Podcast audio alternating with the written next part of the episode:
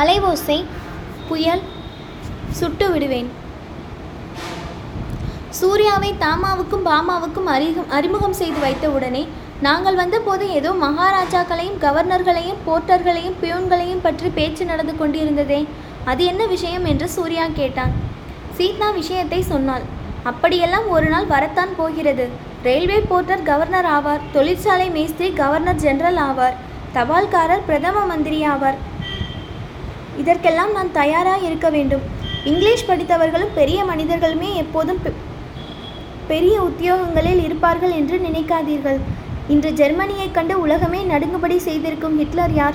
சுவருக்கு சுண்ணாம்பு வர்ணம் பூசிக்கொண்டிருந்தவன் ஜெர்மனியில் ஆயிரம் வருஷமாக அரசு புரிந்து வந்த ஆளும் இன ஆளும் இனத்தார் இருந்த இடம் தெரியாமல் போய்விட்டார்கள். ருஷ்யா தேசத்தின் விஷயம் என்ன? என்று சூர்யா கேட்டுக்கொண்டே போனான். அடே அப்பா இவர் என்ன நெருப்பு கக்கும் சோஷலிஸ்ட் போல் இருக்கிறதே என்றால் பாமா. ஆமாம் அம்மாஞ்சி பெரிய தீவிரவாதி. கிராமத்தில் உள்ள சில வி- நில விஷயத்தில் குடியானவர்கள் கட்சி பேசி அப்பாவுடனும் அண்ணாவுடனும் சண்டை போட்டுக்கொண்டு வந்துவிட்டான் பொதுக்கூட்டங்களில் பிரமாத ஆவேசத்துடன் பேசுவானாம். ஆனால் நான் இதுவரையில் கேட்டதில்லை என்றாள் சீதா. என்னை நெருப்பை கக்கும் சோசலிஸ்ட் என்று தானே சொன்னீர்கள்? அது உண்மைதான். எங்கள் கட்சி மூட்டும் நெருப்பு இந்தியா தேசத்தில் உள்ள மகாராஜாக்கள் திவான்கள் ஜமீன்தார்கள் ஜாகீர்தாரர்கள் ஏழை பாட்டாளிகளை பிழிந்தெடுத்து கொள்ளை லாபம் அடிக்கும் முதலாளிகள் எல்லோரையும் கொளுத்தி பொசுக்கி கூண்டோடு கைலாசம் அனுப்பி வைக்கப் போகிறது. கொஞ்ச நாளில் பாருங்கள் என்றான் சூர்யா. மகாராஜாக்களும் ஜமீன்தார்களும் போனால் போகட்டும். பாவம் ஏழை திவான்களை சும்மா விட்டு விடுங்கள் பிழைத்து போகட்டும் என்று பரிகாச குரலில் கூறினாள் பாமா. இவ்வளவெல்லாம் பேசுகிறீர்களே உங்களுடைய எரிமலை கக்கும் நெருப்பினால் இந்தியாவில் உள்ள பிரிட்டிஷ் அரசாங்கம் கூட எரிந்து போய்விடுமா என்று பாமா கேட்டாள். பிரிட்டிஷ் அரசாங்கமும் ஒரு நாள் அழியத்தான் போகிறது. இப்போதைக்கு இந்தியாவில் உள்ள பிரிட்டிஷ் அதிகார வர்க்கம் அஸ்பெஸ்டாஸ் கவசம் போட்டு தப்பித்து கொண்டு வருகிறது. ஆனால் அது வெகு காலம் நிற்காது. கூடிய சீக்கிரத்தில் இந்திய அதிகார வர்க்கத்துக்கும் காலம் வரும் என்றான் சூர்யா. அது என்ன? அஸ்பெஸ்டாஸ் கவசம். இதுவரையில் நான் கேட்டதில்லையே என்றாள் சீதா. அஸ்பெஸ்டாஸ் என்று ஒரு புதிய செயற்கை பொருளை கண்டுபிடித்திருக்கிறார்கள். இதை நெருப்பு எதிர் எரிக்காது. நெருப்பே பிடிக்காது. பிரிட்டிஷார் அத்தகைய அஸ்பெஸ்டாஸ் கவசம் போட்டுக்கொண்டிருக்கிறார்கள் அது என்ன தெரியுமா? அதுதான் இந்துக்களுக்கும் முஸ்லிம்களுக்கும் உள்ள வேற்றுமை. இந்துக்களையும் முஸ்லிம்களையும் பிரித்து வைத்துதான் பிரிட்டிஷார் இந்தியாவை ஆளுகிறார்கள். அந்த பிளவு எப்படி நீங்கும் என்று தாமா கேட்டாள். பிளவு நீங்குவதற்கு வழி பொருளாதார புரட்சிதான். ஏழைகளில் இந்து ஏழை என்றும் முஸ்லீம் ஏழை என்றும் கிடையாது. பாட்டாளிகளிலும் அப்படியே. இந்த விஷயத்தை இரண்டு சமூகங்களையும் சேர்ந்த ஏழைகளுக்கும் பாட்டாளிகளுக்கும் தெரியப்படுத்திவிட்டால் அவர்கள் விழித்து கொண்டு விடுவார்கள். பதவி பழிப்பித்து கொண்டு அரசியல்வாதிகளும் பிரிட்டிஷ் ராஜ அதிக தந்திரிகளும் தங்களை உபயோகித்துக் கொள்ள மா இடம் கொடுக்க மாட்டார்கள் என்றான் சூர்யா. பெரியவர்களுடைய பேச்சையெல்லாம் விஷயம் புரியாவிட்டாலும் ஆவலோடு கேட்டுக்கொண்டிருந்த வசதி வசந்தி அப்பா வந்துத்தா அப்பா வந்துட்டா? பாத்தியை அச்சிண்டு வந்துத்தா என்று சொல்லி குதித்து கொண்டே வாசற் பக்கம் ஓடினாள். சீதா ஆமாம் இவர்தான் வந்துவிட்டார் போலிருக்கிறது. நீங்கள் சற்று பேசிக்கொண்டிருங்கள் நான் போய் அழைத்து கொண்டு வருகிறேன் என்று சொல்லிவிட்டு வாசற் பக்கம் விரைந்து சென்றாள். குழந்தையை தூக்கி இடுப்பில் வைத்துக்கொண்டு வீட்டின் முகப்பு தாழ்வாரத்தில் இறங்கினாள். ந- வண்டி வந்து வீட்டு வாசலில் நின்றது. தாயார் இறங்குவதற்கு முன்னாலே ராகவன் அவசரமாக இறங்கி வந்தான். முகப்பு தாழ்வாரத்தில் நின்ற சீதாவை நெருங்கி சீதா ஊருக்கு எதற்காக அப்படி கடிதம் எழுதினாய்?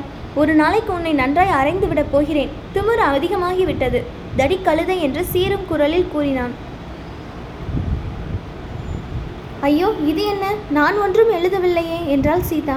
பொங்கி வந்த அழுகையையும் ஆத்திரத்தையும் அடக்கிக் கொண்டாள். இவ்வளவு கோபமாகவும் ஆபாசமாகவும் ராகவன் சீதாவை திட்டியது இதுதான் முதல் தடவை. நீ எழுதவில்லையா? பொய் சொல்லாதே. ரஜினிபூர் ஏரியில் உன்னை நான் படகிலிருந்து பிடித்து தள்ளிவிட்டதாக கடிதம் எழுதவில்லையா? உன் சிநேகிதி லலிதாவுக்கு சீதாவுக்கு உண்மை புலனாயிற்று. சூர்யா லலிதாவுக்கு எழுதிய விஷயம் எப்படி இவர் காதுக்கு எட்டி இருக்கிறது யாரோ தன் மாமியாரிடம் ஊரில் பிரஸ்தாபித்திருக்கிறார்கள். ரயிலிலிருந்து இறக்கியதும் இறங்காததுமாக மாமியார் அதை இவரிடம் சொல்லி இருக்கிறார் முதல் முதலாக சீதாவுக்கு அப்போதுதான் தன் மாமியார் மீது கோபம் உண்டாயிற்று.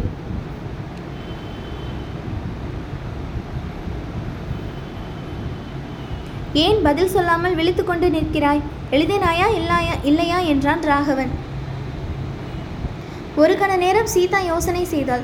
தான் எழுதவில்லை என்றும் தாரிணி கூறியதை கேட்டு சூர்யா எழுதினான் என்றும் சொல்லலாம். அப்படி சொன்னால் சூர்யா மீது இவருக்கு அசாத்திய கோபம் வரும். அதை காட்டிலும் தான் குற்றத்தை ஒப்புக்கொண்டு விடுவதே நல்லது.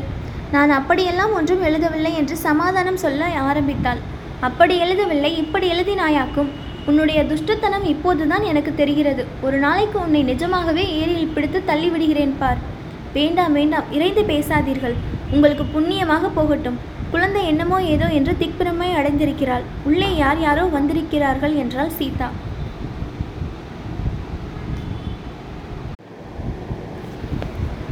ராகவனுக்கு சட்டென்று புத்தி தெளிந்தது. உள்ளே யார் வந்திருக்கிறார்கள் என்று கேட்டான். தாரிணி வந்திருக்கிறாள். ஓஹோ என்றான் ராகவன். உடனே அவன் முகத்தில் மாறுதல் காணப்பட்டது. தாமாவும் பாமாவும் வந்திருக்கிறார்கள். அந்த சனியன்களும் வந்திருக்கிறார்களா? அதுதான் இவ்வளவு கொம்மாளம் போலிருக்கிறது.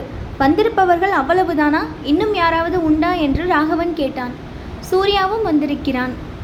அந்த ராஸ்கல் இங்கு எதற்காக வந்தான்? ஒரு நாளைக்கு அவனை ரிவால்வரால் சுட்டு கொன்றுவிடப் போகிறேன் என்று முணுமுணுத்தான் ராகவன்.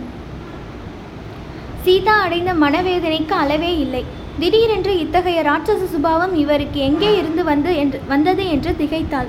இந்த சமயத்தில் காரிலிருந்து சாவகாசமாக இறங்கி வேலைக்காரன் சாமான்களையெல்லாம் எடுத்து விட்டானா என்று பார்த்த பிறகு வீட்டு படியேறி வந்த காமாட்சி அம்மாள் ராகவா இது என்ன?